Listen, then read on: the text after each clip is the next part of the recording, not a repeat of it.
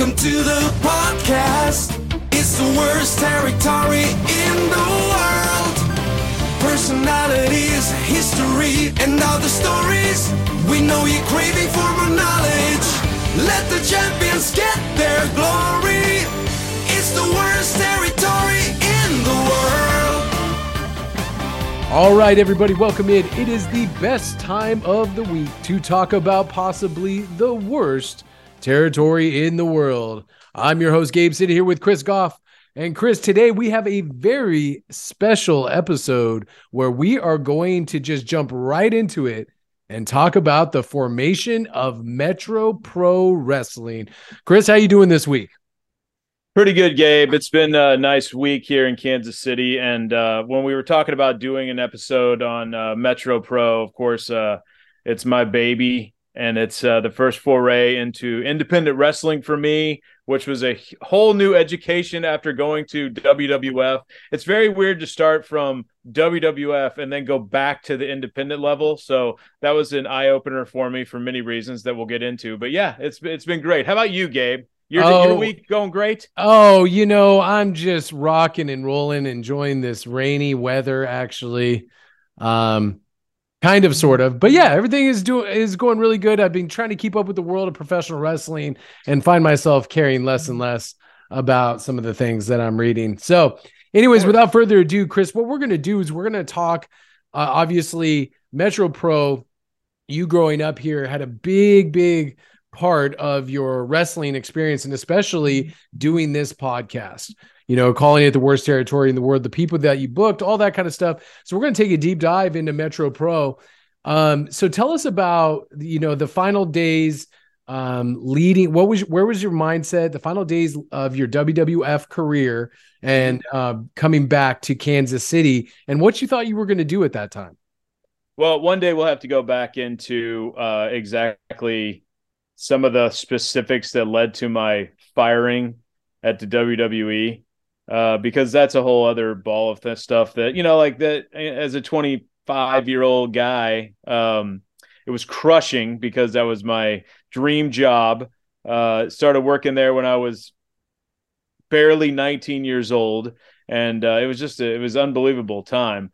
Uh, but it cut, you know, as I tell people all the time, it taught me a lot of life lessons about, uh, you know, loyalty and like how much it's worth at a corporate level, just the corporate reality of life. I learned a lot there. So what was happening is after I uh, got fired from WWE, I came back home. Well, actually, I stayed up there for a while in Connecticut, and I was trying to get other jobs. You know, I was trying to get uh, writers' jobs with uh, other companies in the New York area, including Nickelodeon. Uh, at the time, they had a brand new show called SpongeBob SquarePants, and I was applying to be a writer for that show. Now, of course, on my resume, I'm like, I'm a writer for the top cable channel in the world, you know, and I thought that was actually going to be something that would open some doors. But as many writers have found out, wrestling wrestling doors do not open uh, any other doors. So, uh, for the most part, did, unless did you, you Did you so when you were applying? Uh, I want to backtrack a little bit. So, did you want to stay in Connecticut because, or the New York area, because the opportunities as as a writer were better, or did you just not want to come back to Kansas City? What was it? No, I had nothing to do with Kansas City. In fact, I always thought I'd come home at some point to my parents, my grandparents, everybody lived here. So I wanted to do that at some point. But I had a very serious girlfriend at the time. That was a that was a big part of my life. She worked. Uh, I met her at WWE, and she wasn't working at WWE either anymore. So I was living up in Connecticut, and um, you know, I don't know, man. It was sort of like, how am I going to parlay this, uh, you know, five, six years I've had with WWF into something bigger than just going home and working, uh, you know, in Kansas City somewhere. Uh, obviously, the the media opportunities and stuff like that's not going to be the same. So I basically was uh, staying up there. I was a freelance. I got to do some cool stuff. I was a freelance producer for the U.S. Open. Um, you know, I worked at the the tennis a couple summers. Um, you know, it, there was a other odds and ends things here that I got to do because there's just so many little opportunities daily that you can go work, you know, behind the scenes in some kind of production in the New York area. And I had a lot of friends that were connected still with wrestling and other things around there. So that's why I stayed up there. Um, but once, uh, you know, it, it just was drying up. I, after a while, I was looking into jobs of being a radio, uh, sort of a radio DJ guy up in like Northern Connecticut. um, you know, stuff that would allow me to stay around there because I thought I was going to end up there for a while. But uh, it turns out that was not to be. So I uh, ended up calling my parents uh, probably about six months, seven months after I had left WWE and said, "Hey, can you come help me move back home?" And they were more than happy to do that. So, um, so when I got back home, I must admit I did not watch much wrestling from uh, 2003 through about 2005 or six because not that I missed much, but uh, there was uh, there was a you know a, a big hatred, sort of uh, sourness towards WWE at that point and wrestling in general. I was burnt out uh, not only because I was fired, but just burnt out in general because once you work in a position like that, I've told you, Gabe. I mean, e- even working in sports the way I did after WWE, it's like you know you're around it so much. I mean, it's great that the the Chiefs are awesome now in Kansas City, but I I you know I covered the Chiefs for 15 years, so then you know it's not as special to go to Arrowhead as like some like my children. Did you feel the burnout coming in WWF? Yes. Oh okay. God, yes. Yeah. That, it, it, do Do you think that if you hadn't been uh, fired by one Stephanie McMahon, do you think you would uh, do you think you would have stayed around or would the would the burnout have gotten to you um she was a major issue in all of that um and you know like that's a whole other thing that i think we can talk about uh just sort of like um our, my relationship with uh I met my best friend there. His name is Seth Mates. He's a great writer, and he's gone on to do a bunch of awesome stuff after that. He actually quit I contend that we would have both been fired. He likes to tell me that I was the only one fired. Uh, but uh, he, we both went into the right. We we were together at WWF.com. We were together at XFL.com. We did all that stuff. I was a video producer. He was a writer. He did a lot of big articles for the magazine, Raw magazine. He did the article on Stone Cold leaving the company. He did a lot of big stuff for them. He's very talented. But anyway, we both went into that. Um, I was told by Shane McMahon that you guys are going to get fired. We were really close with Shane McMahon, both of us and uh, he said you're going to get fired at some point. and you know and at that point when you're 25 you're bulletproof whatever you know um, but uh, the burnout was real uh, just because the travel was crazy. Um, I think if I wasn't, it was sort of good cop, bad cop with Stephanie and, and, Vince. And again, we'll get into that deeper. But at the end of the day, uh, Stephanie made it almost unbearable at that point in my career to uh, even enjoy my job because you were living on uh, just in fear of your job every day. Now, a lot of people live that way at WWF. That's nothing new. Um, but uh, it just, it, you know, it was uh, it was causing me great, uh, you know. Uh, I don't. I was just always like worried all the time, you know. Um, and so when that happened, you know, I, I was definitely my parents when I would come home for Christmas, they would call them the lost years because when I actually came home, which was few and far between, I would just be on the phone constantly. It didn't matter if I was on vacation. I mean, honestly, like I would get calls from Michael Hayes at you know 2 a.m. Hey, write this down. You know, because I'm like a writer's assistant. So he's like telling me, you know, what to write. Uh, you know, little notes for Raw or whatever when I returned from Kansas City. But uh, but anyway, dude, dude, dude, dude. Dude. But anyway, so he um he stayed at my. I have to tell you the story one time on here where he stayed at my parents' house overnight. It was fantastic. Michael Hayes having coffee with my parents the next morning. But uh, that's a story I'll tell one day. But uh, so we ended up uh, when I came back home. I, I didn't watch wrestling. I got back into sports broadcasting. I ended up being an anchor sports reporter for a channel here in town. Um, what ended up uh, happening on the wrestling front, though, is that after a while, you know, uh, we're all like this to get involved in wrestling in some form or fashion. It's just hard to like let it go completely. I still wanted to be involved in stuff. And so uh, they were starting to let some of the producer, reporter people like myself do long form programming on Metro Sports. Metro Sports was a 24 hour sports channel owned by Time Warner Cable in Kansas City and the surrounding areas and uh, it was a really cool channel. It allowed you to do, uh, you know, I, it was basically a blank slate for someone like me. I could go. I did a bunch of fun shows. I did a trivia show. I did um, sort of like a hodgepodge, like variety show of some sort, sort of jackass, jackass ish, but not completely that crazy. But sort of, it was just I can't even explain it. It was called miscellaneous, and I just was doing all these fun shows uh, but then finally, uh, one of the kids there was working on a documentary about uh, the border war, which is Missouri versus Kansas in terms of sports. And uh, I was like, man, it'd be really cool to do a documentary on pro wrestling, just the Kansas City history. So I pitched that, and they allowed me to do it. Uh, that was the that was the KC on the mat. I do the documentary, and um, we we have the debut in Memorial Hall, and you know it, it went over really well. And my boss at the time said, "Do you think we could do this again?" And I'm like, "Well, what are you talking about? The, another documentary?" No, wrestling. And I said, "You mean like actually have wrestling shows?" And he's like, "Yeah, yeah." And I'm like, "Well, yeah, I think we probably could, you know." And um, the scene in Kansas City in 2009 was pretty sad. I mean, it, there wasn't really anything going on. Honestly, there wasn't really even a company running, as far as I know, as far as anything of note. Okay, I mean, there might be some total garbage indie stuff, but I, it wasn't. It wasn't anything that you've ever heard of or anything like that. So when uh, he basically said, "Hey, you know, why don't uh, why don't we talk about it?" So we had many talks, and the talks basically boiled down to this, Gabe.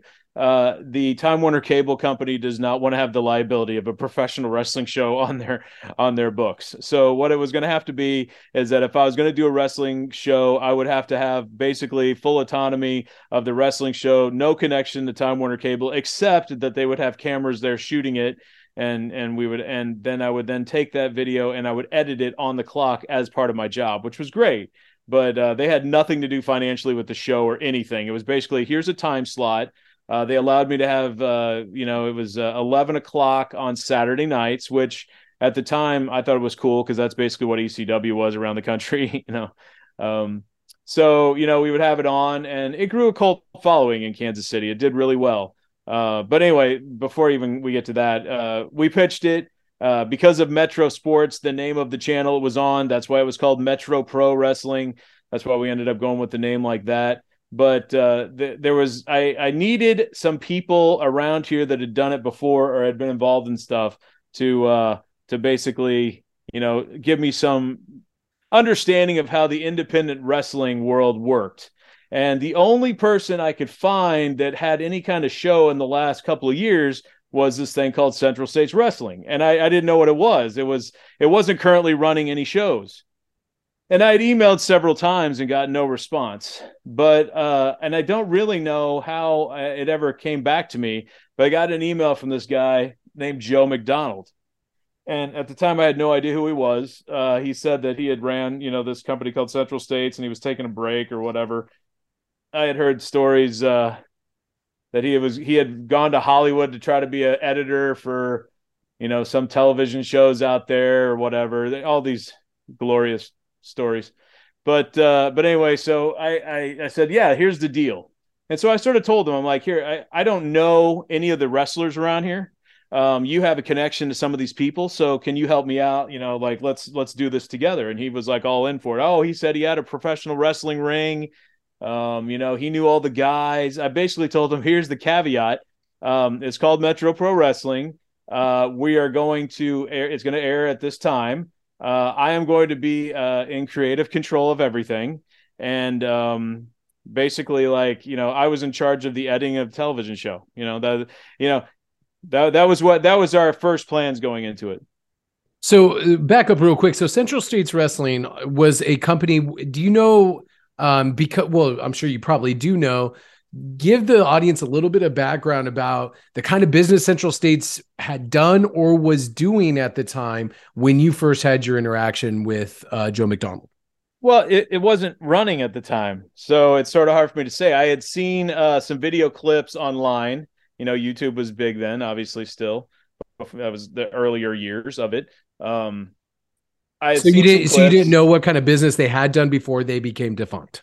Not really. I mean, okay. only I can only base it on like videos that I I saw, like in some of the clips I saw. They they were running some kind of warehouse somewhere.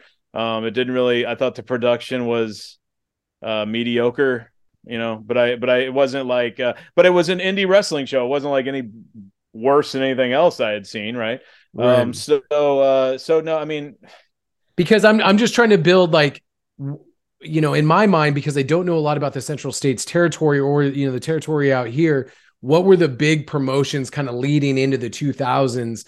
Because I, I have heard from a lot of the wrestlers that were around then that you could fart on a sign and say pro wrestling here tonight and people would come in droves. Sure. at a certain point. So that's why I'm trying to figure out like, okay, was there any big promotions though at all, even leading up to you returning to Kansas City? There wasn't. I honestly okay. think this is I told you this when when you were starting Journey Pro and and and Strider now doing his version of Central States. It's like um, when when Metro Pro started, it was probably I would have to say it had to been one of the worst eras of like indie wrestling as far okay. as what was happening just nationally not really you know i'm not saying there was nothing but it was uh you're talking to like the from 2005 to 2010 like who was huge you know? I mean yeah i'm you know this is before evolve uh, Ring of Honor was uh, starting around probably in their heyday, close to their heyday. But that, but what's underneath that? You know, now you can say, oh, GCW, or you know, uh, you know, there's spotty ones here and there, but there wasn't like huge, com- you know, nationally known companies or anything. So uh, it was it was just a bad time in wrestling. You know, when you go mm-hmm. back, it's not like uh, 2006 through 2009 was like breaking any records. They weren't. yeah. yeah. Um, so you know, I had no the one you're talking about is when people were like, you know, you could put wrestling on a sign and fill the, you know, St. Joe Civic Center or whatever. That was happening like 98, 99, okay. 2000, 2001, 2002, like the the attitude era. That was yeah. I mean, obviously yeah. it, it, mimics what's happening during uh, the national scene, scene, mimics the independent scene, whatever, yeah. you know. It's like, uh, I mean, Steve Ward. I've heard, you know, Strider talks about him. I've never really met him face to face. I don't believe, but he was a big promoter that had huge shows back then. But and this is not a knock on him everyone said you just say wrestling i mean Stry- michael strider will tell you stories about in like the late 90s or early 2000s and when it was so popular that you could just say there was wrestling and like he was green as grass and he's in the main event against someone else that's not exactly mr known and uh, they can like fill like a thousand seats, no problem, or, or more, you know, two thousand, whatever. Wow. And that's just, I mean, but you know, that was the hottest uh, level of wrestling yeah in our lifetime, any yeah, uh, uh, especially in our lifetime. I, I, you know, you, you can go argue like, oh well, you know, they had some huge Tolos and all these people had huge shows, whatever. I, I'm not saying it's ever, but it's in our lifetime, sure. So, so you meet Joe McDonald, CSW had been defunct for a while. So having creative control, being able to say like this is this because you had written for the WWE or WWF. Yeah you knew you knew exactly how to structure a show, how to format things. You needed Joe McDonald's connections to uh to the local scene to help kind of get things up and going. So how how does this progress into Metro Pro?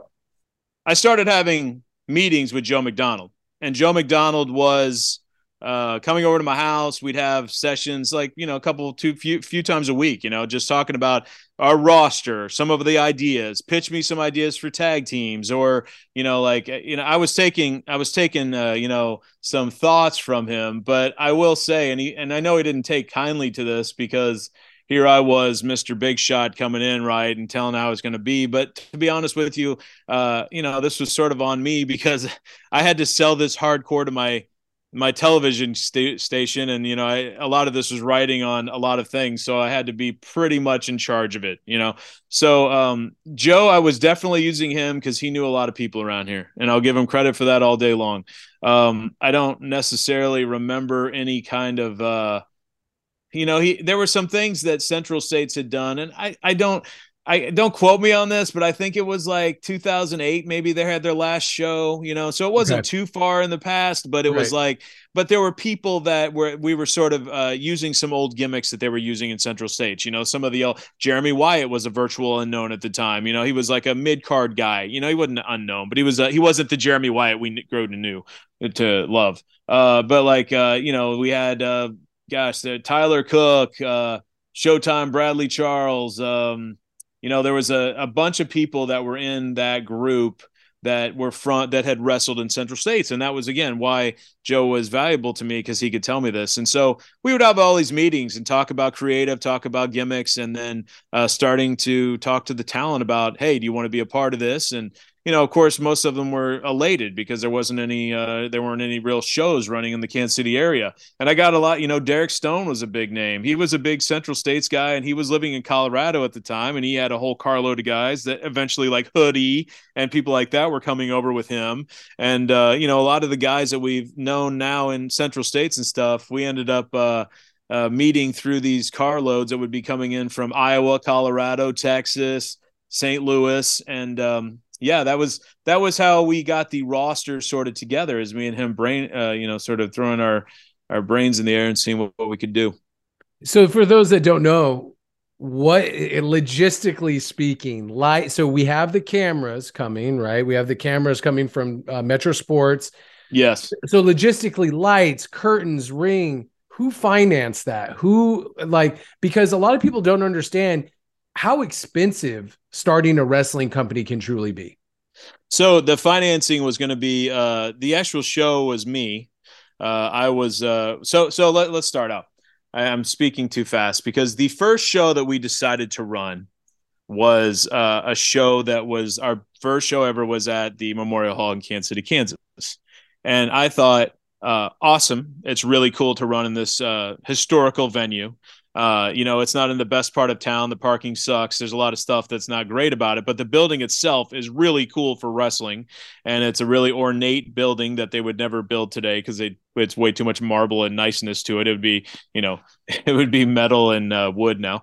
But uh, it's uh, it's an awesome building if you've never been there, and it's got so much history in it. So we wanted to run there, and it was really cool uh, Joe McDonald was working sort of part time, helping uh, promote like some music shows and stuff like that with this other guy who sort of had the rights to run it, and his name was Joe Kelly.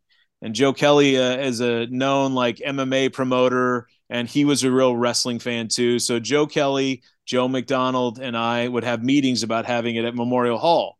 Now, at a point, Joe Kelly got involved as sort of like a, a third partner at the time for this first show, at the very least, because, you know, here he was, he had the connections to this historical venue. He was explaining to me what he could get uh, as far as you know what really the worst part about renting out something like memorial hall is a obviously the cost is high just for rental but you know a lot of things require uh, staffing like pe- they require a certain amount of off-duty cops and a certain amount of people to clean and you have all the concession people and blah blah blah you know some of this stuff is a little bit more uh, I-, I can't remember exactly if it was union or not but there was some of that it felt like that we had to use some of their people and not just you know mom and dad you know or whatever so um so we were, and it was building up. And so there was, if you go back, you can go look in, uh, in, you know, the Observer covered us. I did an interview for them because I interviewed about KC on the mat. And if you go back, it, they covered this inaugural show because it seemed,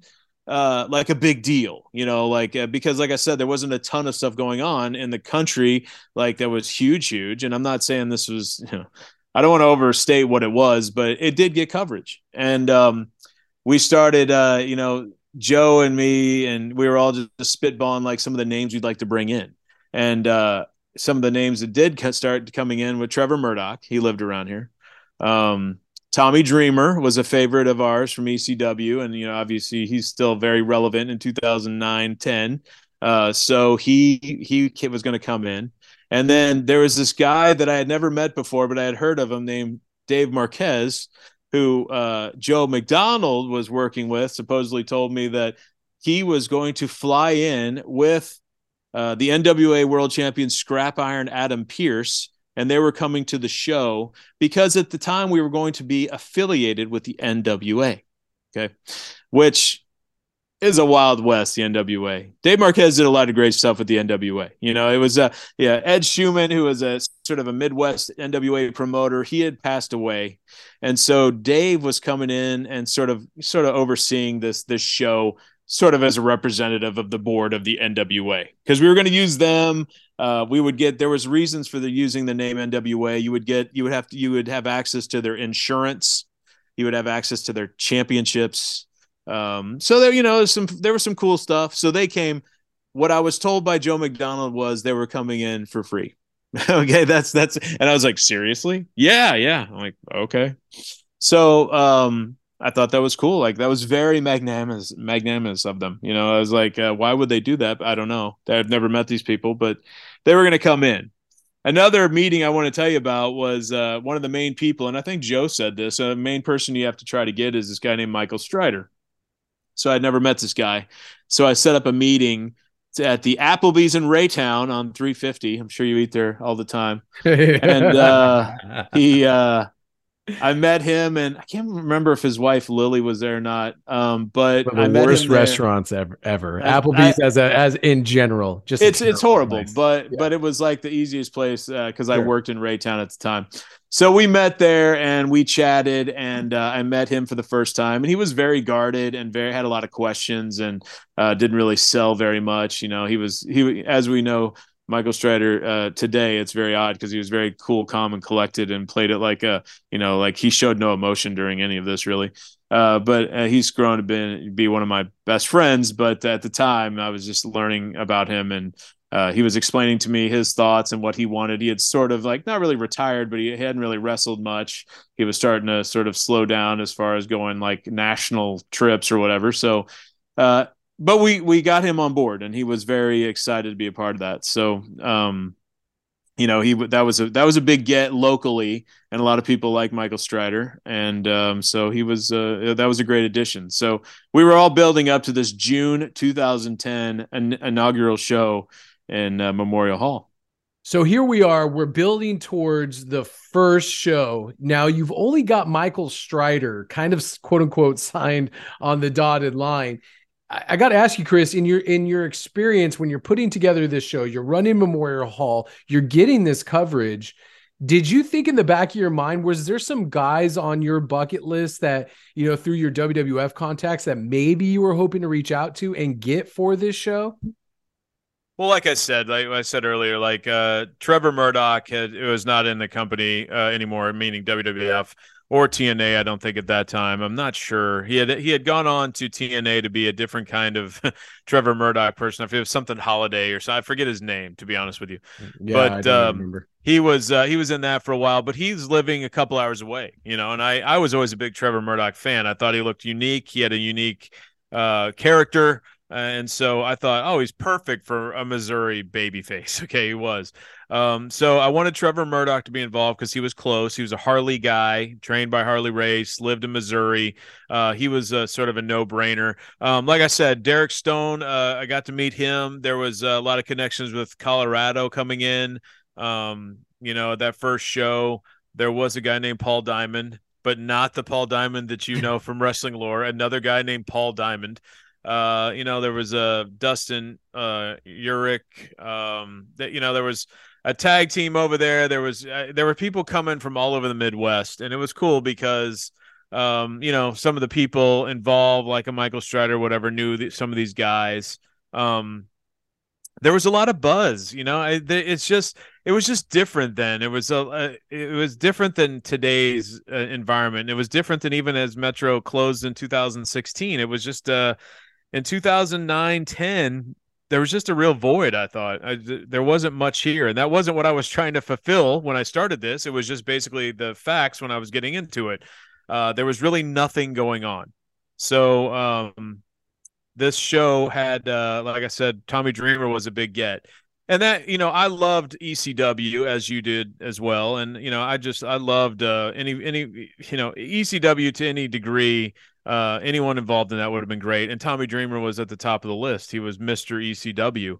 Uh, you know, he was also uh, not asking for the entire house. You know, like he there was other people that you could have tried to get, like an RVD or somebody like that. But I mean, he was in and out of contracts. I don't remember exactly. He was fully in WWE at that time. How many people were were able to even get from that era? You know, that was one thing. Um, but uh, Tommy Dreamer was was procured. He was coming. Trevor was coming. I had a bunch of other guys to fill out the bottom, uh, middle, and bottom of the card. And um, like I said, Adam Pearce and Dave Marquez were coming as well. So, in my opinion, marquee wise, we had uh, Tommy Dreamer, followed by uh, Trevor Murdoch, and then Adam Pearce, the NWA World's Champion, and then uh, a lot of guys from the local area that we were trying to, you know, cherry pick who we thought were the best around the Midwest uh, that were available to us. So, you know the card was coming together fine you know and and going and planning to try to do a show uh, for the first time a television taping all the gear was provided by metro sports. I did not have to rent or pay any of that. Um, i did pay camera guys to come there. Um, i had some and that very first show at memorial hall i had some like some of the guys that shot a lot of the you know chiefs games and stuff like that. They were very well uh well traveled camera guys. So we had some like top end guys Um, I had a light crew there. Uh, there was just a, a lot of production in that first show. Um, So when now, you when you look, okay, okay, go ahead.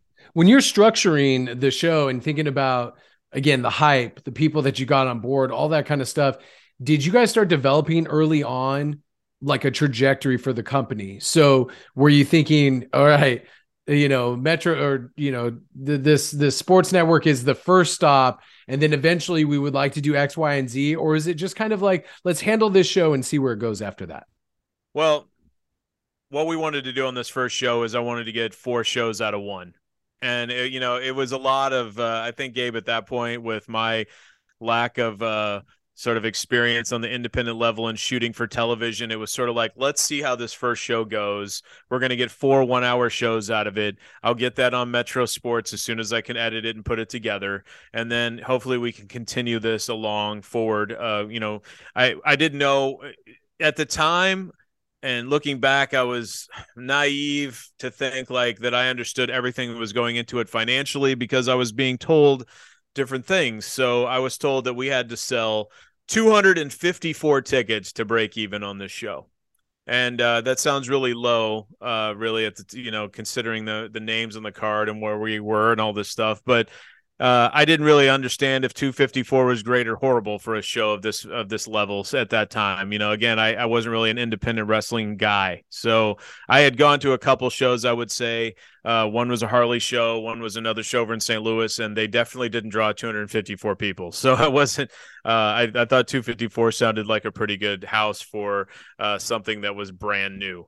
Um, so uh, you know looking back that was really low. You know I, I, I thought i would have hoped we would have gotten way more than that. But um, that was what we were shooting for. That was to break even point. Uh, we had some sponsors that i was told and all this stuff. And so i was sort of out of the business side of it at that point. You know i was more the production guy the the guy setting up the creative the going over the stuff with the guys you know making the matches doing the storylines working with the talent um, I was hoping, uh, really, honestly, at that point, I wasn't going to have to deal with uh, the day to day financial stuff because I had these other two guys that, you know, it's. Uh, I would, like I said, I basically said I was going to do the creative. So what are you guys going to do? You know, the logistics is basically what they were going to do.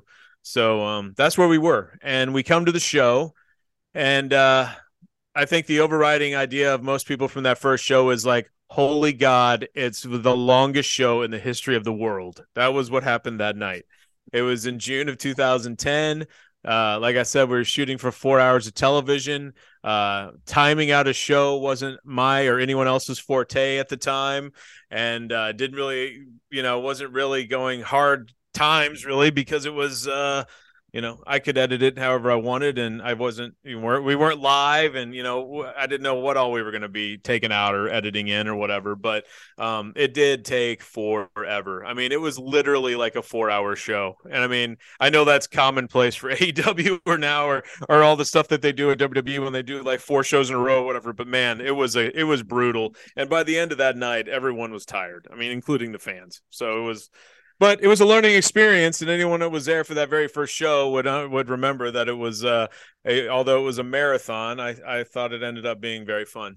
So, how many people did you draw that night? Well, so I was told we definitely hit 254, so I was happy about that.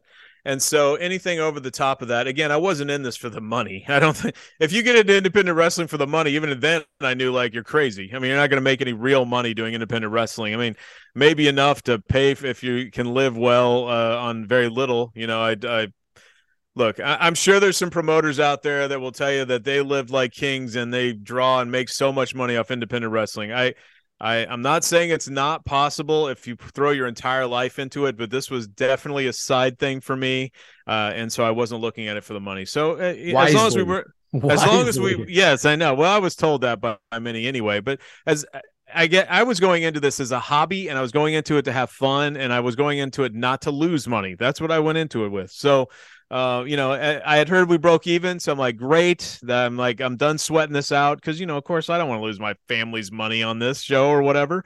So, um, you know, it, we did hit that. I want to say we were between 250 and 300. I mean, it wasn't much over 254, but uh, that's what you know. I I was told that night we had hit that, and so we were good. Chris, um, that, Chris, you you obviously didn't learn the most important rule of promoter tactics. You didn't just hit 254. It was sold out, packed to the rafters. There was at least 500 people there. Yeah, promoter math wasn't my forte at that time. I, I could have said it was seven, eight, nine hundred people, but it, it was I definitely 900. I heard. I just saw it on uh, PWI. You're was- right. Now that I remember, it, it was like a thousand. That's No, right. I, That's I right. want to say it was at most it was 300, and that was a lot of family and friends, and there was a lot of stuff like that going on. So you know, again, first foray, I was sort of le- I was sort of leaning on the likes of Joe Kelly and Joe McDonald to get some sponsorship money to get to understand how to market this stuff. I, I did not understand what I was doing at that time, so that was why they were helpful for me at that point. But uh, the show went well. Uh, it was a, a marathon again. I understand everyone's like, "Oh, it was so long." I get it. People listening to this that were there, I was very long, but um, you know, Dreamer had a great night. Uh, Murdoch, Strider, bled, of course, big shock, and uh, you know, Marquez and Pearce were there. We had a, we had a lot of cool stuff that day, and the production was very good. The lighting looked great. The building's awesome. It was a very cool show.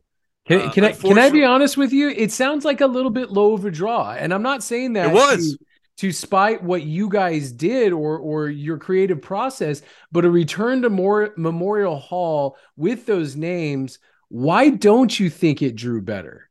I'm just telling, dude. The only thing I can, the only th- the the two things I would say is marketing. I did not understand at that time. Promoting on to a, to a local level like that, I did not understand. Okay, Again, I, I don't want to sit here and, and blame it all on Joe Kelly and Joe McDonald because um, I could because I don't know what I was doing and they supposedly did. So I and they were sort of in charge of that. I did not market anything. I would help uh, work on a website a little bit. Joe McDonald was doing a lot of that at that time, and uh, you know I was I was basically my role was TV and creative. That was it. So um, I don't know why I didn't draw better, but I will also say, I know this is hard to believe because with Metro Pro at the end of that, and you coming in during NWL, and then you know Journey Pro and Central States doing well now, it's very, it's like God, that's really low. You know, we just had a show, you know, last month Central States drew 400 with no names or whatever, but that wasn't the case in 2010. Gabe. Right. I mean that you have to understand the times, like sure. there wasn't a lot of the, wrestling was pretty damn cold then and it wasn't and again there wasn't a lot of um you know i think people lose perspective on kansas city now if you're in the independent scene. Uh before metro pro got pretty hot in like the mid 2010s or whatever it was uh the scene here was cold as hell. And it wasn't it, it was purely because of inactivity and just you know like nothing going on. That's part of it. Secondly wrestling was cold too. So um you know i don't i don't know. That but it is. Looking back horrible draw Would you also say that I, because obviously I didn't live here at that time, but from folks that I know that did live here, downtown Kansas City, for an exa- for example, was a lot different than it is now, according to those that were here. sure This town, this town as a whole, was a lot different. Do you think that had something to do with it? Kansas City was kind of dead as a city. Yeah, that was before it was sort of predating like P and L and uh, Right. you know the Sprint Center. You know, I don't even remember what year that went in there, but Kansas City wasn't definitely. Uh, it is Kansas City has has risen through the ranks in the last decade since all this happened. But um, Yeah. you know, I, I mean, it was probably right around when Sprint Center was built. Actually, I, I I'm trying to remember how long it's been so long since that's been built, but um, you know, I it, I just I, it was all it was very cold, and I guess we did a poor job promoting it and marketing it. I I don't really know, but yes, 254 with the people on that card. Looking back, what I know now, horrible. It was. Right. So here we are. We're after the second show, or we're we're done with the first show. It's a marathon, as you said.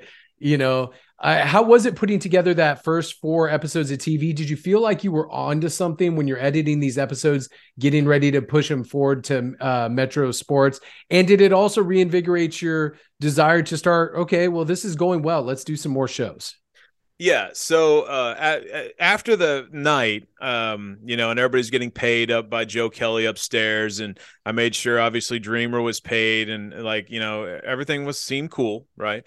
So uh, at that point, um, let me take you to that day. Okay. So okay. that night was cool. Uh, it, like I said, it was long. Everybody's dead tired, but it was my first foray into this sort of a live broadcast, uh, you know, live to tape broadcast of wrestling, and uh, we had a good time. uh, like I said, I was sweating it out. Like didn't want to lose money. That I think, as anyone should be, you're scared to death of losing uh, your money and going back to your family and being like, oh yeah, I owe thousands or whatever. Um, I was scared of that, and frankly, I wouldn't have booked uh, any big names if I thought that was going to be an issue. But I was sort of told by uh, Joe Kelly and Joe McDonald that they could cover it with some sponsors. And, you know, he was getting a great deal on the building because he was helping book the building at the time. So, you know, this is all going to be covered and everything's cool. And I'm like, okay, you know, I mean, I, I can only go with what they're telling me. You know, I'm not privy to the books at that point. I know this all seems very weird based on like what I ended up doing later, but I just I didn't really I that was not my uh my my bag, you know. So I was like, whatever, okay, cool. And then when they told me we broke even, I was happy as hell. So you know, I thought it went well. Uh, I was looking at the tapes that night, and uh, and it was on. Uh, it wasn't even on SD card at that point. We were on uh, mini DV tapes, and um, and even like bigger DVC tapes, and uh, they look great. I mean, the the the lighting looked great. The um, you know, I the music, uh, the music I was using was uh, a bunch of like tracks that I was getting off of uh,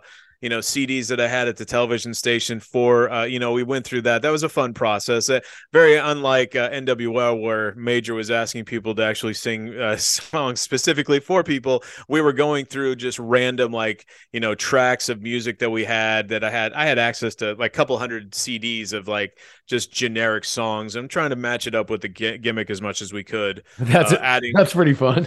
It was it was fun. I mean it was I, that was actually really fun.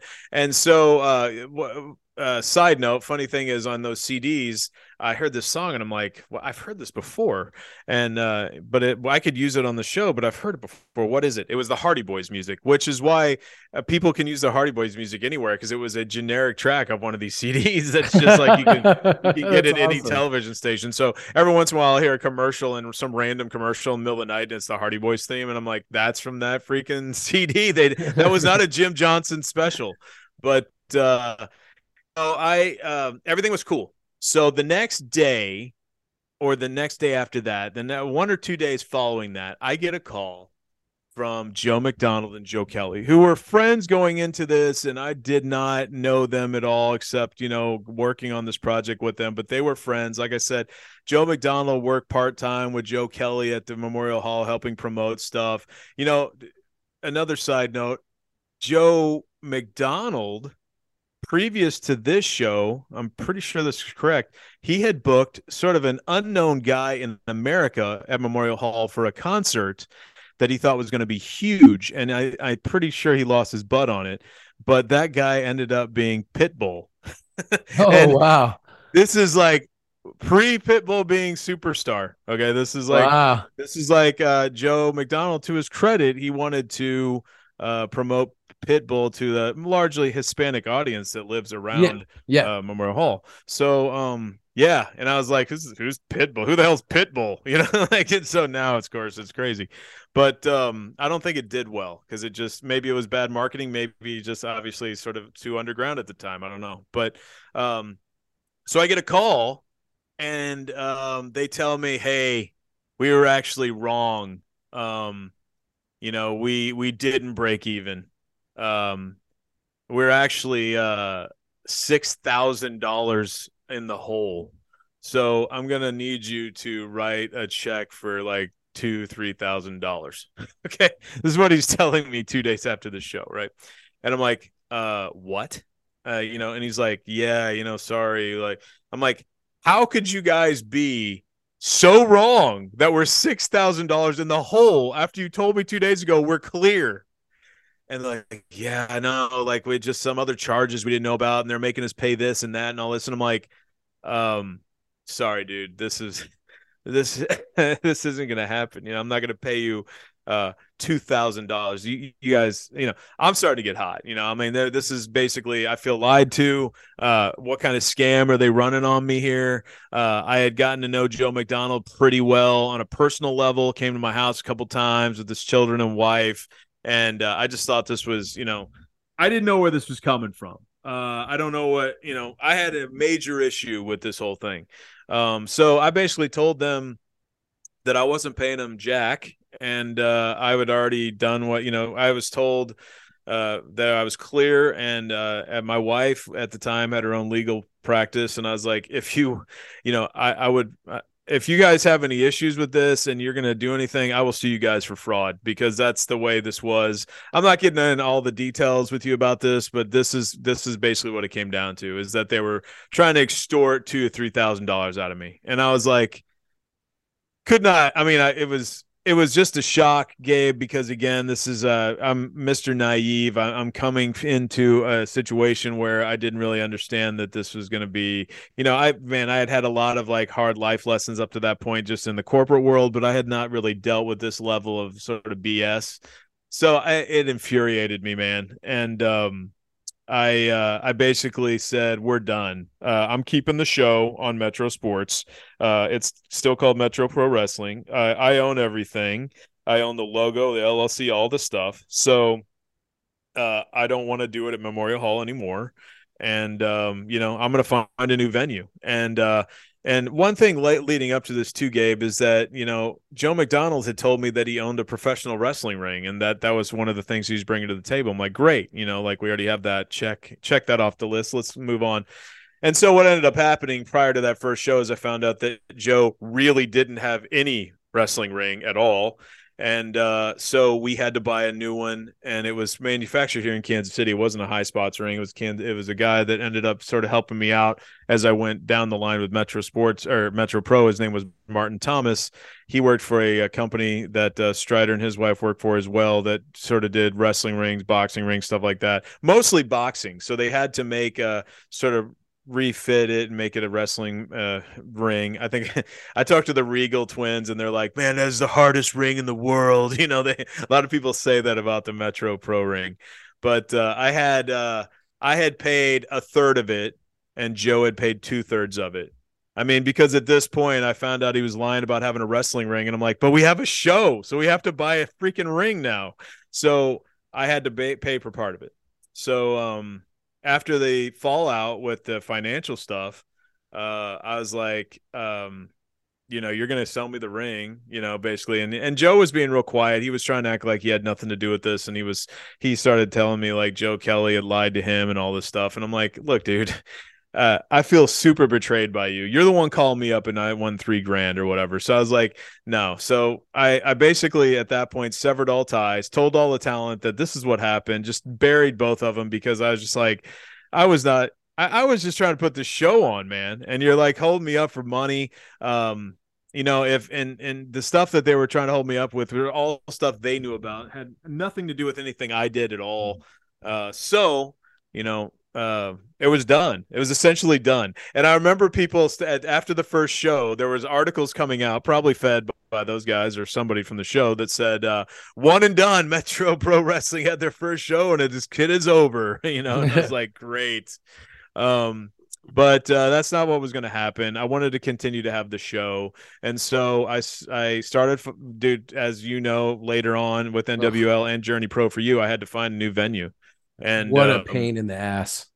It is. Finding a venue for independent wrestling is horrible. I mean, anyone horrible. out there that wants to run a show or has ever been uh, dealing with this, you know what I'm talking about. I mean, most most companies or most, you know, most halls that would be good enough to have a wrestling show in think either Don't want you. professional wrestling's horrible b we've been burned by somebody else i mean yep. most of the places yep. that i went to here in kansas city someone else had already burned them yep. and uh, you know blah blah blah blah blah so man, it, it, took me a while, but I finally I finally found our, our home that we are going to be at for the remainder of the time. It was Turner Rec Center, which I love that building, and it's like a it's a school owned building by the school district of Turner in Kansas. But uh, it was it was so perfect for what it's we great were doing. building, great and, venue. Um, and we were able to make that our home for the next you know five six years, but um, I I had to meet up with uh, Joe McDonald's wife to buy the wrestling ring uh, because he apparently was too spineless to meet up with me to buy. I, he was probably against it, but I, as I found out later, it was basically his wife had pay, put up the money, not him. So I uh, met up with his wife and bought the ring from her and uh, got it loaded and ended up uh, had to buy a trailer and you know uh, the the the life of an independent wrestling promoter had begun and uh, it wasn't necessarily I you know it's not the most glorious thing in the world but but that was my uh, education and one and done show with two partners. And I decided, much like most things in life, you're going to do it, you have to do it yourself. You want to do it right. And uh, so then we started uh, running shows in September. Now we had missed a couple months. You know, we were going to make this a monthly thing. So we went from June July and August. I'm editing the show. Uh, I really was editing the show, but I wasn't flipping it right away because I wanted to make sure we had a new venue for our next, you know, to continue the shows. So once I procured uh, Turner Rec Center, I was like, okay, now I could start editing and airing these shows. Basically, in about you know August or so, that uh, we started airing shows, so it would spin right into our next set of shows that we would have at our next taping at Turner Rec Center. So when you when so you're coming out this first show, you get this this horrible news about you know the bookkeeping error in in, in favor of the Yeah, bank in, yeah. in lieu of uh six thousand dollars. Things fall apart between you and your business partners. So you decide to pick up the ball and do everything yourself. You find a new venue, all that good stuff. Tell me, like, first of all, how was the ratings when the when the when you finally you know get the show to air? You found the new venue. How was the ratings, and how did that affect?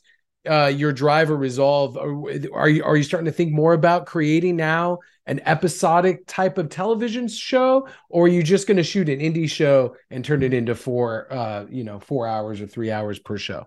Yeah, so uh, the ratings for Metro Pro Wrestling because we promoted it a lot just going into it. Um, you know, the only thing that we're sort of held back in is that Metro Sports is only was only on Time Warner Cable, Comcast, and some little outlier cable stations like in Lawrence. It was on Sunflower Cable. This is this is pre pre streaming, pre Yeah, you know. yeah, Now yeah. you know Time Warner Cable is not even around anymore. It's Spectrum by owned by Charter, so blah blah blah. But at the time, this that was what was holding us back. But we did get numbers based on the boxes that were flipped on to the channels for every show. And so the uh, Metro Pro Wrestling was airing at 11 p.m. on Saturdays. 10 o'clock on Saturdays, we had our news show. It repeated at 10:30, and then it went straight into wrestling. And um, that uh, it was it was one of our highest rated shows of the week. Uh, there was thousands of people watching Metro Pro Wrestling. Wow, Um, and this is again before all the the cord cutting, you know. So it's right, it's right. uh, it's a different world then. But um you know i mean of course when we were seeing the numbers of it we were like man if we could just get us you know 10% of these people to show up we'd have a huge house every time you know? But it was like you know that's just not how it works. People like to watch it on tv and not actually go buy a ticket. I can completely understand. So um that was doing well. As far as uh the show itself from day one, I wanted this to be episodic. It was going to be storylines. I was going to do a lot of backstage interviews and segments, little, you know, thing beat ups in the parking lots, like, you know, stuff in the hallways, stuff like that, mixed in with, you know, bringing in our normal crew with some mixing in some new blood every once in a while, just with someone from Colorado or someone that could come in and put somebody over or whatever. Um, you know, that was what we were going to do. And it was, we, we specifically had going into every show, I was using formats from when I worked at Raw. So I'm going through and sort of basically putting segments together that way. And, uh, you know, those first shows at Turner Rec were it was hard, you know, it was hard to start over again, you know, it was like I wasn't drawing to even 250 300 people in those first shows at Turner. You know, we're talking 150, you know, or something and a lot of those are the diehards that are still going to every show now, you know, Yeah, right. in Kansas City. So um up, that Debbie? was that was yeah, Deb, Debbie and Tim Schmidling and, and Retro Rick and I mean Yeah, there's a lot of yeah. people.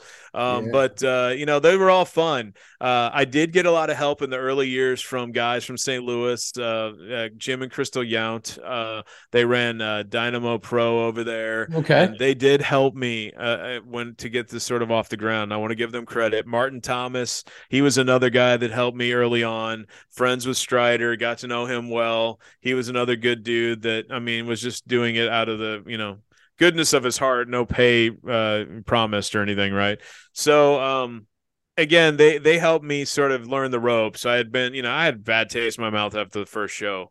Uh, but I wasn't going to let you know. I was determined not to let it die just because they lied to me about that first show. You know, I just wanted to continue it on. Um, so anyway, uh, we we sh- we would shoot the same way. We'd shoot four weeks of television, and basically my turnaround time was only another week or two after the show itself. You know, it was it was a grind.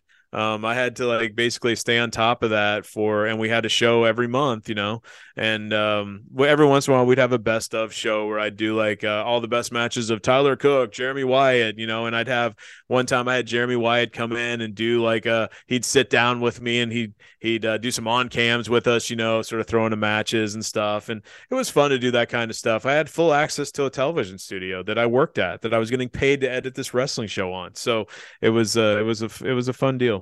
So the local guys that you brought in for that first show at Memorial Hall you built a relationship with them based on that first show because like you said you had been out of the indie scene for a long time.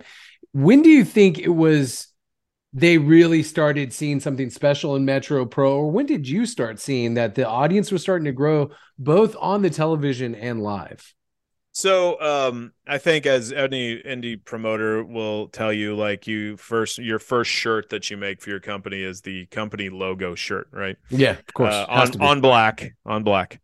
And uh, so uh, I would I made a bunch of Metro Pro um, wrestling shirts, and my friend Seth Mates, back from my good friend from WWF, he's the one that designed the Metro Pro logo, and um, so I put that on a shirt, and it was interesting. I would see people out and about in Kansas City wearing these shirts very randomly, but uh, it sure. was just they stood out, you know, and uh, you I could see that easily. And uh, Metro Sports was still a very good, viable channel, you know. And still to this day, not wrestling related. If I tell people like, "Yeah, I was on," don't I know you? They'd come by the winery now or whatever, and I'm like, "Yeah, I was on. A, I was on Metro Sports for like 15 years," and they were like, "Oh yeah, yeah, I love that channel back then." You know, like Metro Pro or Metro Sports still exists in a in a it's called Spectrum Sports now, and it's a shell of its former self. But back, uh, I mean to tell you, like this was local cable sports channel that was basically a loss leader for Time Warner Cable. And people were, you know, you'd tell people like, hey, if you sign up with us, you get this channel called Metro Sports, and you can watch your kids play sports. We have game of the week, high school football and basketball, and even track and baseball. And uh, we do uh, uh, every Friday night we did a high school sports roundup show, you know, where we do all these highlights from 30 football games and and then during the week we would cover you know royals chiefs and the local colleges mizzou k-state ku all that. So it was um for a sports junkie it was great for a local channel. And uh, so that's why everyone would see this wrestling show come on. And of course i got a lot of people telling me this reminded me of like you know the old days of memorial hall and like local wrestling. I love it and all that.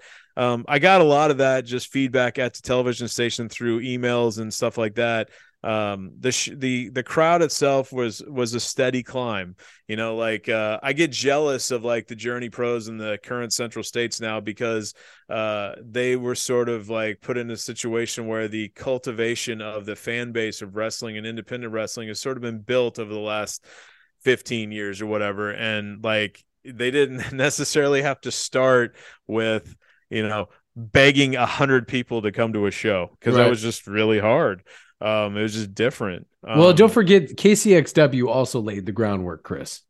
Who? anyway, um, yeah, yeah, they KCXW for people that don't know, it's a it's it's it's a like a school that has shows and they started having shows like right down the street from Turner Rec, which I mean it Soccer, was like at Soccer Nation. I think they're still there. Are they? Uh, yeah. Yes. It was like an annoying fly that it was like uh, whatever.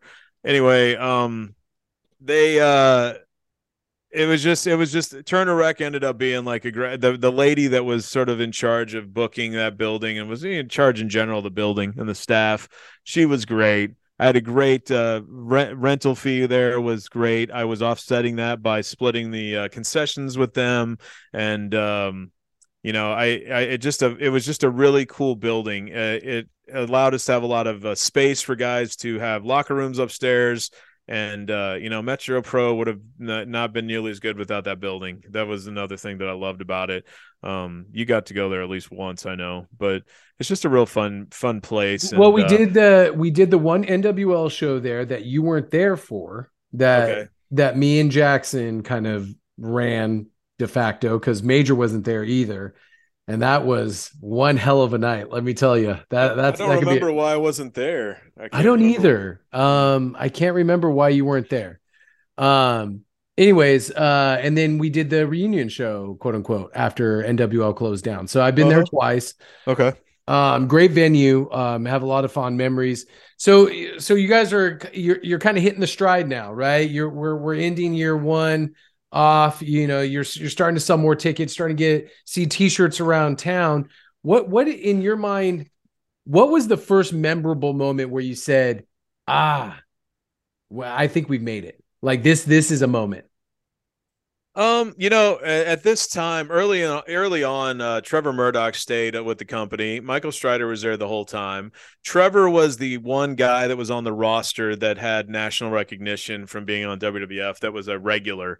So having Trevor come in from, he was coming in from Eldon, Missouri, and uh, you know, he was really that was a time where Trevor was trying to get back into. Uh, he was Jethro Holliday. Now that I'm thinking about it. Oh, uh, nice, good memory, good um, memory. He was uh, he was trying to get back into WWF and he was getting in really good shape, you know. And Trevor Murdoch at the time wasn't necessarily known for uh, his, his ring shape as far yeah. as his body, but but that was what I liked about him. You know, I liked that he looked not like uh, everyone else. So, um, so he was getting in good shape, and he was, you know, obviously had stuff to prove. He wanted to get back to the to the big leagues uh, which is cool now that he's at NWA and he's still having a uh, his career is continuing on with that because you know like there was a time where I I didn't know if he was gonna come back on the on the scene, but uh, it was we had some really fun shows with Trevor. Uh, I, I I had a roster that had uh, uh, numerous big guys on it, you know, and I've, I'm ve- I'm very much a WWF guy growing up. I've told you I, that's I'm a fan of that. I'm a fan of the bigger guys being in the main events.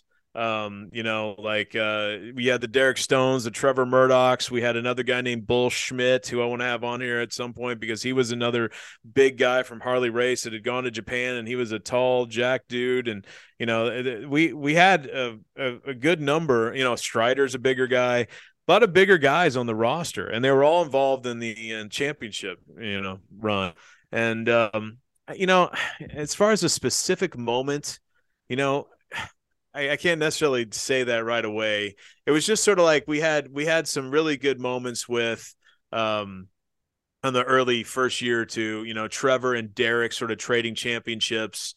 Uh, and you know, th- it was just they were really good psychology. You know, Harley Race came in at one point in the early years, uh, and we sort of did like a old Harley guys versus the current Harley guys, and that was a fun little angle we did for a while. Um, you know, Dan Geyer helped hook me up with you know Dan, who of course we've had on this show, and he's been the guy in in Midwest wrestling for so many years, helping so many companies out. Uh, he brought Harley in, and man, I got away with not having to pay Harley pretty much anything. I mean, it was it was amazing. I mean, I didn't really book him like a regular thing. He he came in, he he was on TV for us he sort of uh, was calling some of his former students sort of you know he he was the baby face of course and everyone cheered him and he was saying his other students had left him and he's got this new breed now and so we had hmm. tag teams with like you know the the three older harley guys versus the three current guys it was fun um but uh you know as we went further Adam Pearce, who, of course, I had known from the very first show, started getting more involved, and he became a quasi regular in Kansas City, and that sort of put us on the map a little bit more. You know, like he would come in and have the NWA championship, and he'd put it on the line against. Uh, he was definitely against Michael Strider, against Matt Murphy. I think he even had one against uh, Jeremy Wyatt at one point. Um, you know, we I we just tried to have like fun moments on television that were like angles that you know sort of were a throwback to yesteryear. We've had Rob Schamberger on here where we had the the time where uh you know Adam Pearce just waffled uh Michael Strider with a painting of himself, you know, uh sort of like old school like, you know, Memphis stuff like that. Mm-hmm. And um you know, every year it became a tradition that in at Christmas time I would have one of the wrestlers dress up as Santa Claus and you never knew who it was. And they would always like, I still have the Santa suit. Like it's a, I can't throw it away because it was like so memorable in all these angles. Like every year I would have someone dress up and they would, uh, they would, you know, undress slowly to show who it was. And uh, one of my favorites was, and the, and the angle is on YouTube and it's fun. It was like ACH who, a young ACH before he goes on to, you know, NXT and all that um, he was there and he was so good. I mean, when when when ACH and I always said after a while, after Trevor moved on and other people had sort of come in and out, uh, Jeremy Wyatt or ACH on the card was always going to. I would always be good because I would have a great match with them, but either both of them or or just one of them and uh, ACH had a match with Adam Pearce, and Adam Pearce was dressed as Santa, and it was so good because ACH cutting that came out and cut a promo about Christmas, and he said he was really pissed off as a child because all he wanted was a basketball, and he never got one. And then here comes Santa Claus with Miss Natural as his little elf, right?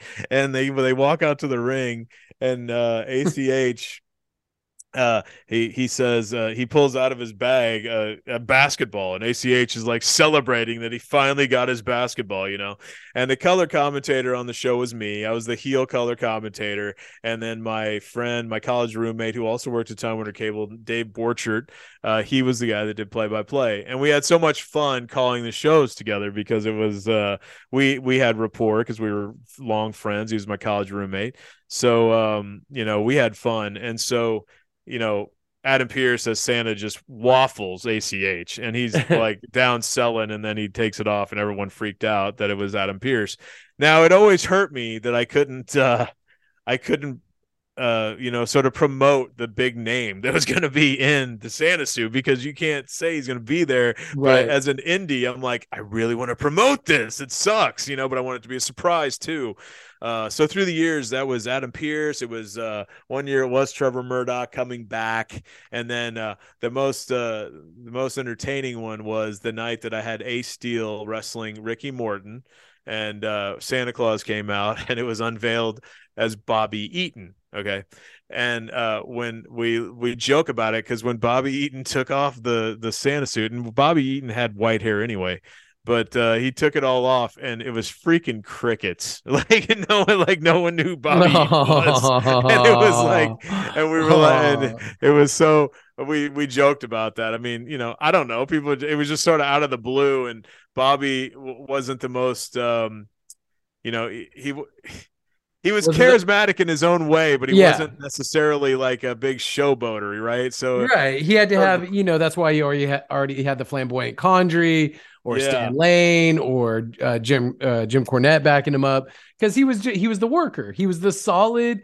and you know he mumbled on the mic and he mumbled backstage from what I hear, like yeah, he had the he had the the Alabama dang dang mm-hmm. man. And everyone's like, what? Like, what did he say? Oh, he was he was great. And so him and him and Ricky had a moment where they would beat up each other, but then they eventually uh, turn on Ace. But anyway, it was uh we had so many memorable moments and i did speaking to your question earlier i did have a lot of uh, people come in through the years that were connections from people i knew from wwe i had dr tom come in a couple times. I had you know jim cornette was now he won't even he won't leave his house. He won't leave uh, you know camp cornette. But um but he came Castle in and had a, Castle Cornette. He came in and had a great angle with uh with Strider and you know Jeremy Wyatt and man, it was so good. We had some like very fun angles, and I I just think um you know the episodic television is what uh, marks it differently from what came before it and what came after it. You know,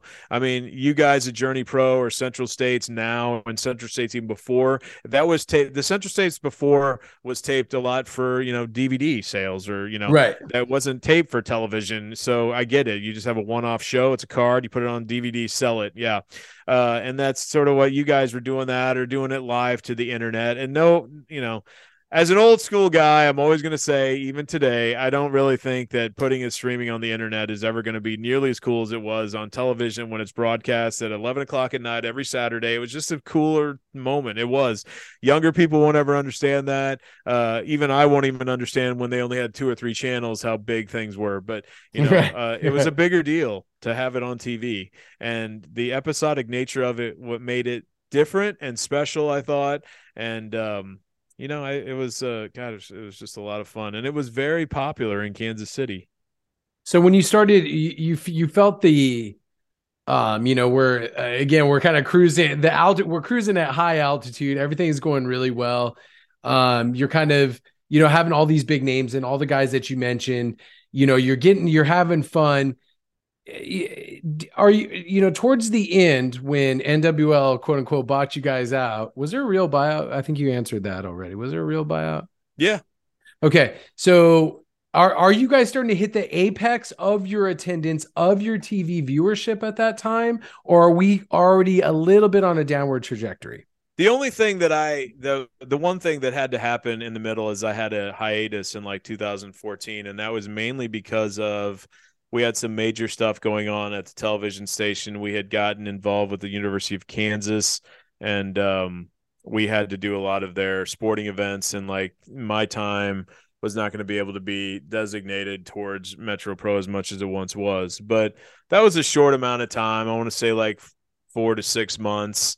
Uh, we would run. It never left the air. We would run uh, best ofs or like you know some of the more memorable uh, we would sort of put new front wraparounds on some of the uh, older shows that we would uh, throw to. But um, you know, they were there. It never left the air. Uh, we came back, and I would say 2015 we were like top of the world. I mean, uh, this is again. I'm just. I know a lot of people say this, and um, you know, I am not a delusional person, as you know. I don't think that we were changing the world in, in any way. Uh, you know, I'm not going to overstate it, but I will say uh, there was we had many of uh, talks between you know myself, Wyatt Strider, Ace, people like that, Craig Kiesman. You know that this was uh, like I would have put the 2015 shows, 16. You know, as we were. No, I think we were getting our apex there. I, I honestly okay. think if I could still run Metro Pro today and it would still do very well. Um, I I think that it was uh it was just basically uh I it, it, was it was getting so popular at that time that we would have put it against any any show in the country at that point. I really would have. And like I I, I don't mean to play a small market or or you know Midwest uh, biasy things here, but that it is true. If if Metro Pro would have been on the East or West Coast, this thing would have been a much bigger deal than it was. We had very good production. I thought we had good stuff all the way around. We had very good wrestlers. We were very we didn't have a school, which I never wanted to have a school because I wanted to be able to cherry pick the best people instead of having to force people that most schools would do normally. You know, like if you pay me, I got to put you on the air, and you know, eh, you might be horrible, but I'm gonna have to put you on the air. I, I didn't want to have to deal with that because, you know, frankly, my biggest problem with professional wrestling on the independent level is you sort of have to make people believe they're better than they really are. So a they'll keep paying you, and b they'll keep they'll keep wanting to do it. You know, and that's like sort of like the negative about indie wrestling in general. Is I feel like a lot of these guys put their lives on hold for like decades and then you know they're 40 some years old and they're still making 50 bucks at shows and like you know, now what? You know, I'm like, yeah, you never got the call, and yet you never have a backup plan. You've been the overnight stalker at Target for you know 15 years, and now you don't have anything to do. I felt sort of bad about that. I really did. Like I, I, I had a real problem with that. Um, you know, Metro Pro never had any major injuries. I think the most was uh, Domino Rivera had a broken nose once, and that was sort of by his own accident or the guy in his match's accident.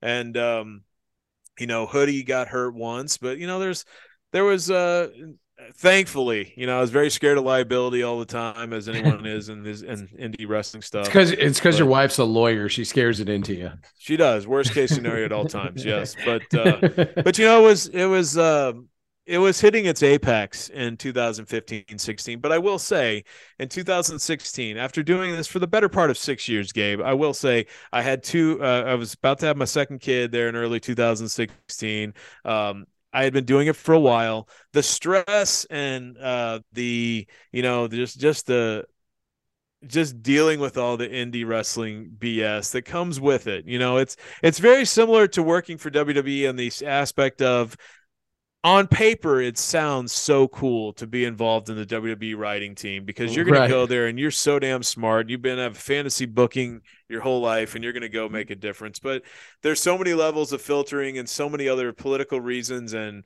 uh, you know uh, personnel reasons that you don't understand that you're not involved in so you you don't know. Like you'll never make you're going in idealistically but sorry the cynicism is going to hit you real fast in the face because you know that's not how it works. And indie wrestling's like that too. Even though metro pro is having its best years i'm getting burnt out you know? It's like you know, like if you if a, a, true independent wrestling person that doesn't rely, you know, I did not like relying on people doing stuff for me for free all the time.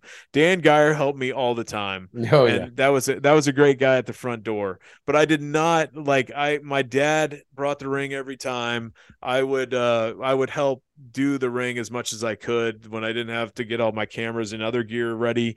Um, I just didn't want to rely and and sort of feel like I was using all these guys, you know, and uh, that sort of bothered me. And it was just the the drama of the egos. And frankly, like I didn't really know what the future held after like 2016. At that point, Strider and Wyatt were thinking about you know, retiring. Uh, Ace was, uh, you know, sort of the same way. You could take it or leave it at that point.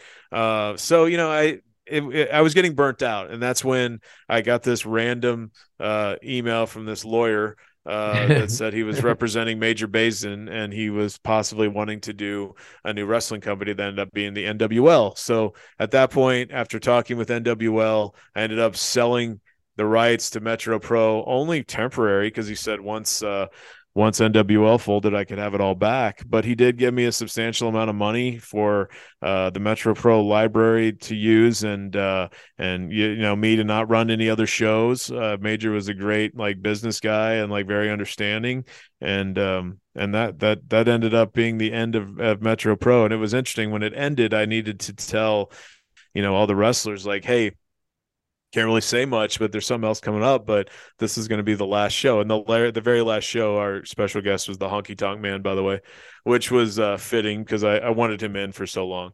But uh, did he shake, rattle, and roll all over did. the town? He did that. I think he sang it twice, and um, I don't think he ever. Le- I don't think his feet ever left the ground in any way. But no. I didn't care. It doesn't matter. No. Um, at that point, if, if you had to ask me my favorite people to ever come in, uh, it's a really tough to choose between demolition, uh, demolition, and Jim Cornette. They were both like huge. And Demolition being able to both tag team in an eight man tag. They were tagging with the commission with Matt Jackson and, you know, Evan Gelistico. That was such a cool moment. Um, I was big on the uh, moments that I loved as a kid, bringing in the old guys that I loved as a kid. And at, uh, at the time, a lot of them could still work or at least do some functioning in the ring. Right. Right. Um, we did have, uh, I wanted to mention, we did have one really cool show at the T Bone Stadium, which is now Legends Field out there in, uh, in Wyandotte, which uh, we had an outdoor show. And thank God it didn't rain because I was really scared. It sprinkled a little bit, but you know, that's another thing you're scared to death about happening, selling all these tickets and it rains.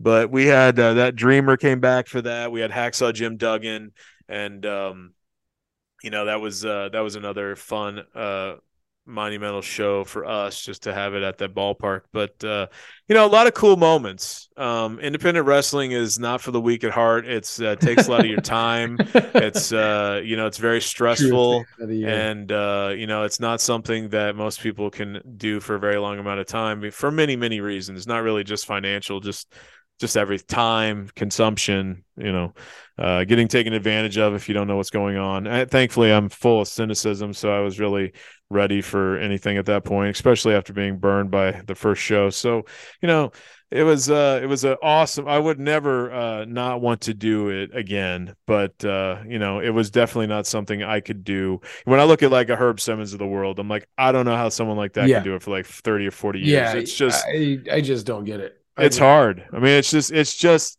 you know, uh, it's it's a choice you have to make because it is a grind the entire time. I mean, I think people like Herb have a good support system that of people who want to be involved and stuff, which is great. Um, but uh, yeah, it's it's unbelievable to do it that long. So in in retrospect, you know, uh, thinking about Metro Pro, what do you think the legacy of Metro Pro is going to be in this town? Well, I think for the people that actually were able to watch Metro Pro, I think I I mean I still have people email or tell me all the time I wish Metro Pro was still around. A lot of people probably say that to you about Journey Pro. I don't really know how it compares to anything else. Nope. Um, no one says that. Oh, um, well, because I wasn't involved towards the latter half of it, so everyone Oh, thinks see. that I everyone thinks I'm either dead or I don't know some somewhere else. So yeah, Let's see. Well, you know, uh, I get a lot of love for Metro Pro. Um, I think it's because I did it uh, I had the respect of all the people that worked for me for the most part. Uh, Oh, that's something I want to talk about real quick, but continue. uh, and uh, I was friends and friendly with most of them. I think I was fair with everybody. Uh, it was uh, something I did, uh, like I said, going in knowing I wasn't going to make any money. It was purely for a, a passion project and for love of the game.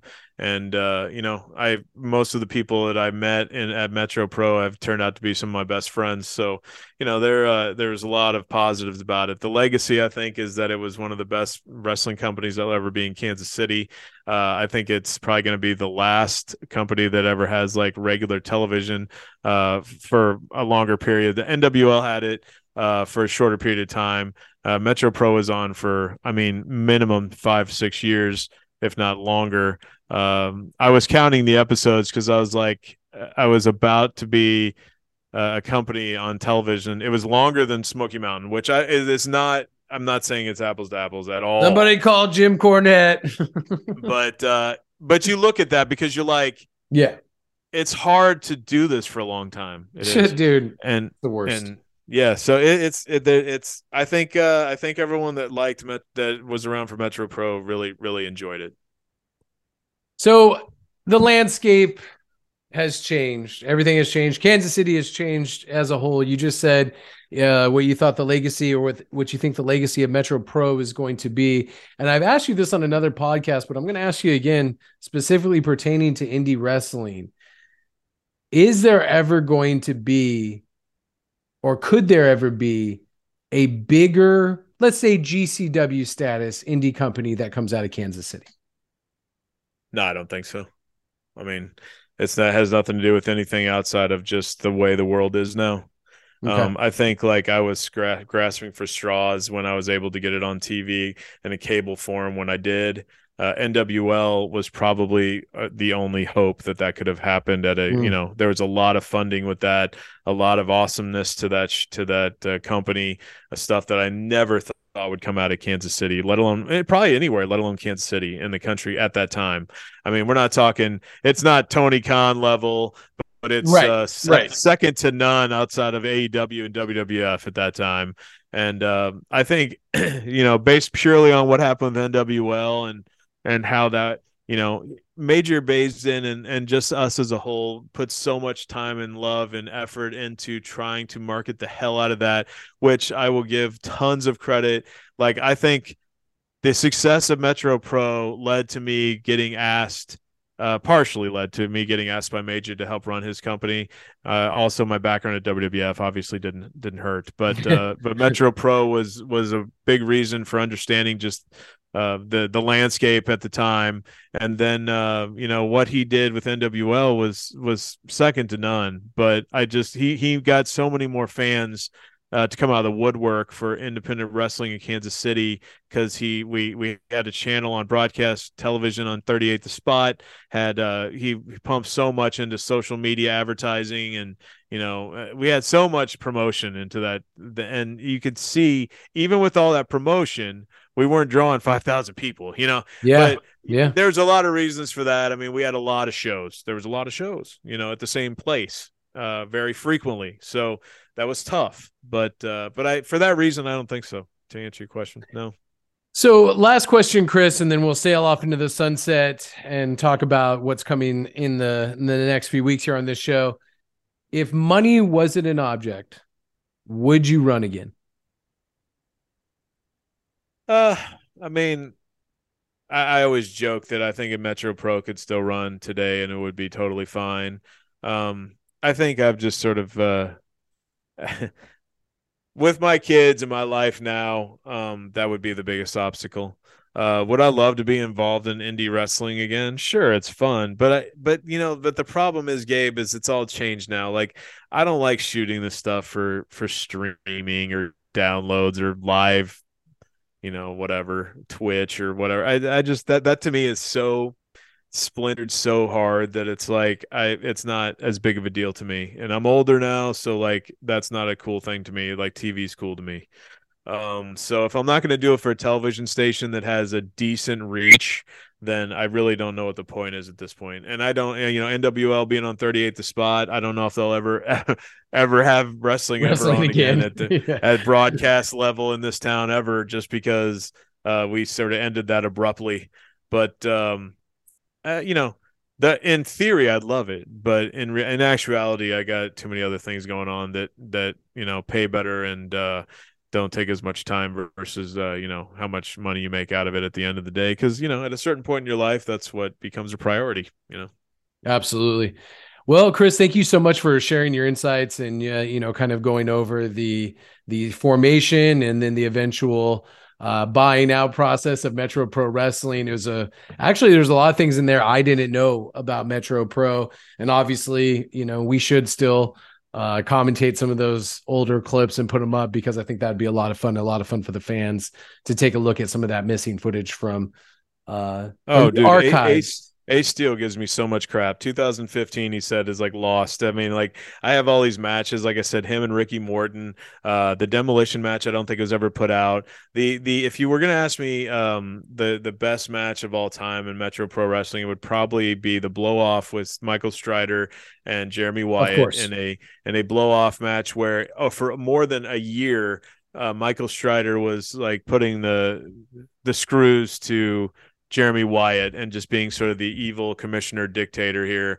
And he was throwing all obstacles against Wyatt. And at that point, I was able to throw Wyatt like against Christopher Daniels, against Rhino, against all these like names I brought in for Wyatt.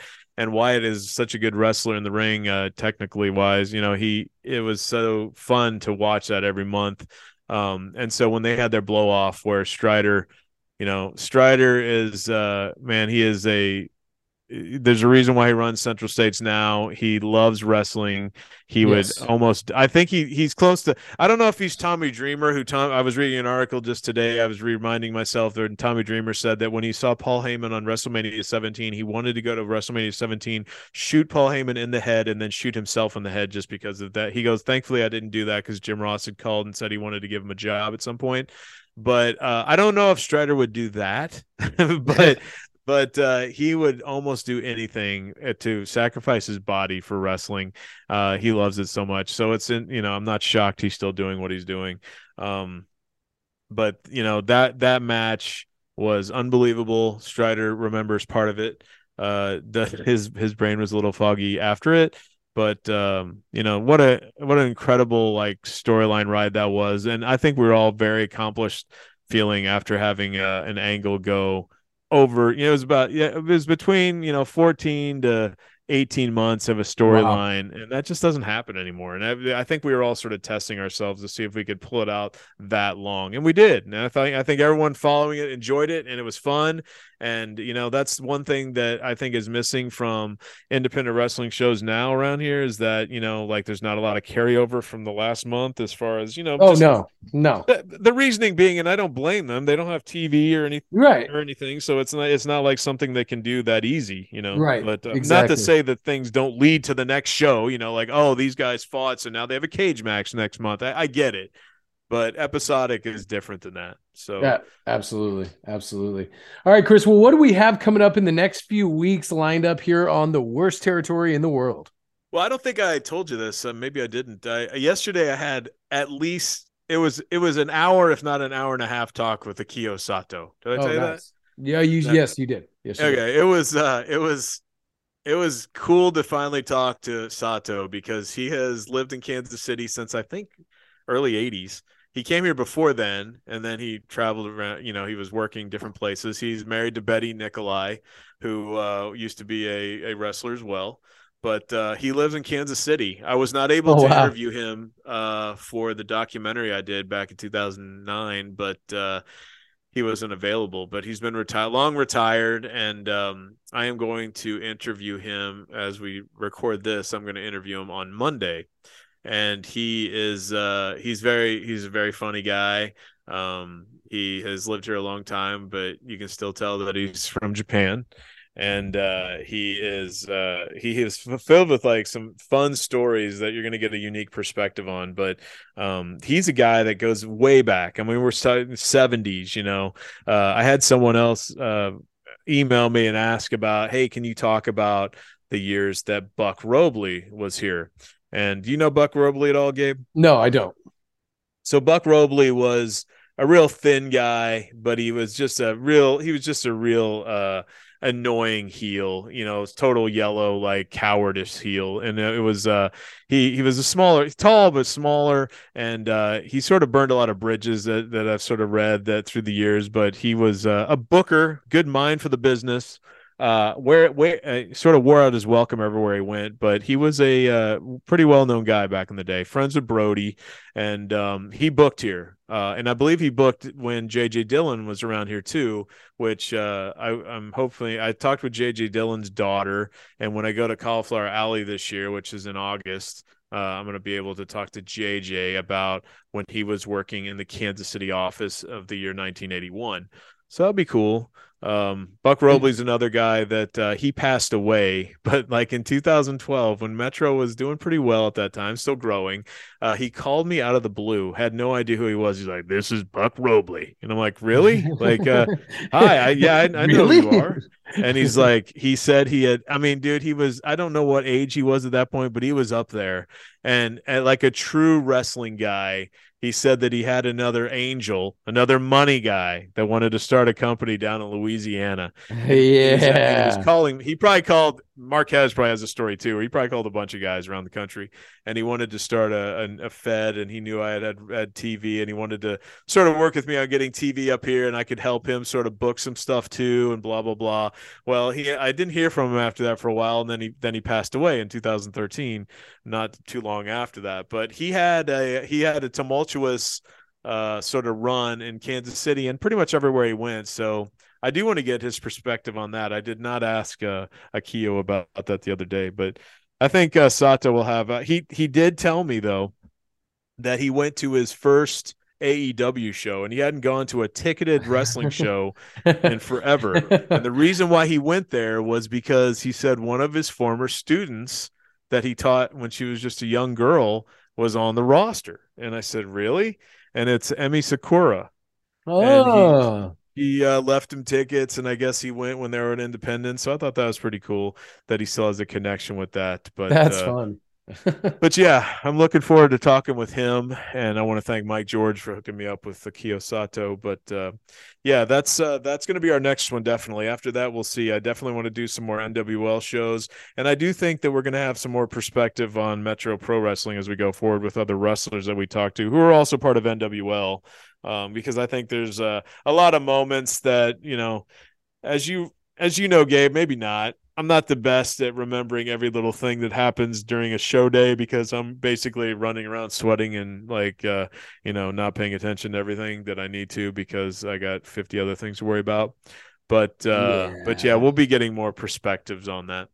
That's exactly what I. Yeah, I, I hardly ever when people bring up things about Journey Pro, I'm like, huh?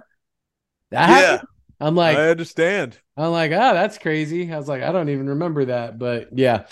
All right, Chris. Well, uh, yeah, everyone, don't forget follow us on Facebook. Get us up to those likes that we. I'm going to check the likes right now while we're talking, Chris, because We're if we still in the 600s right now, so See, we're not going to be that's a anywhere bunch- near you. that's a bunch of horse crap. We need to get to 1500 so I can force Chris to make our first shirt. Uh, so don't forget to go and uh, follow us on facebook.com slash worst wrestling. Also, isn't that our YouTube address as well, Chris? Yes, everything's worse wrestling, and I did want to reiterate to everybody that because I got an email the other day through the winery, and I, he had to work pretty hard to find that one. So, uh, email us at worstwrestling at gmail.com if you have any questions, if you have any guest ideas, any show topics you think we should hit. Worstwrestling at gmail.com, and uh, yeah, I like talking with the fans and like the Central States fans because they're um, you know, they're, it's fun to talk old school shop with them and just to get their perspective on when they were kids going to Memorial Hall back in the 70s or so. So we have worst territory at Gmail on our Facebook, so we should probably change that. Yeah, I get both, but Okay, uh, since okay. worst wrestling is everything else that we have, I have both going to me. So Okay. And and you know maybe Chris it'd be fun to do a, a Q&A episode. So yeah, hit us up with some questions, see if we can compile some and and get a Q&A episode and don't forget please please please leave us a 5-star rating wherever you're listening to us right now and that really helps us get boosted into the charts, into the algorithm, all that good kind of stuff. and uh, gets the show more notice. So, thank you so much for uh, listening this week, everybody, and we will see you same bad time, same bad channel, where we take the best part of the week to talk about possibly the worst territory in the world. For Chris Goff, I'm Gabe Miller. We'll see you next week. Bye bye. It's the worst territory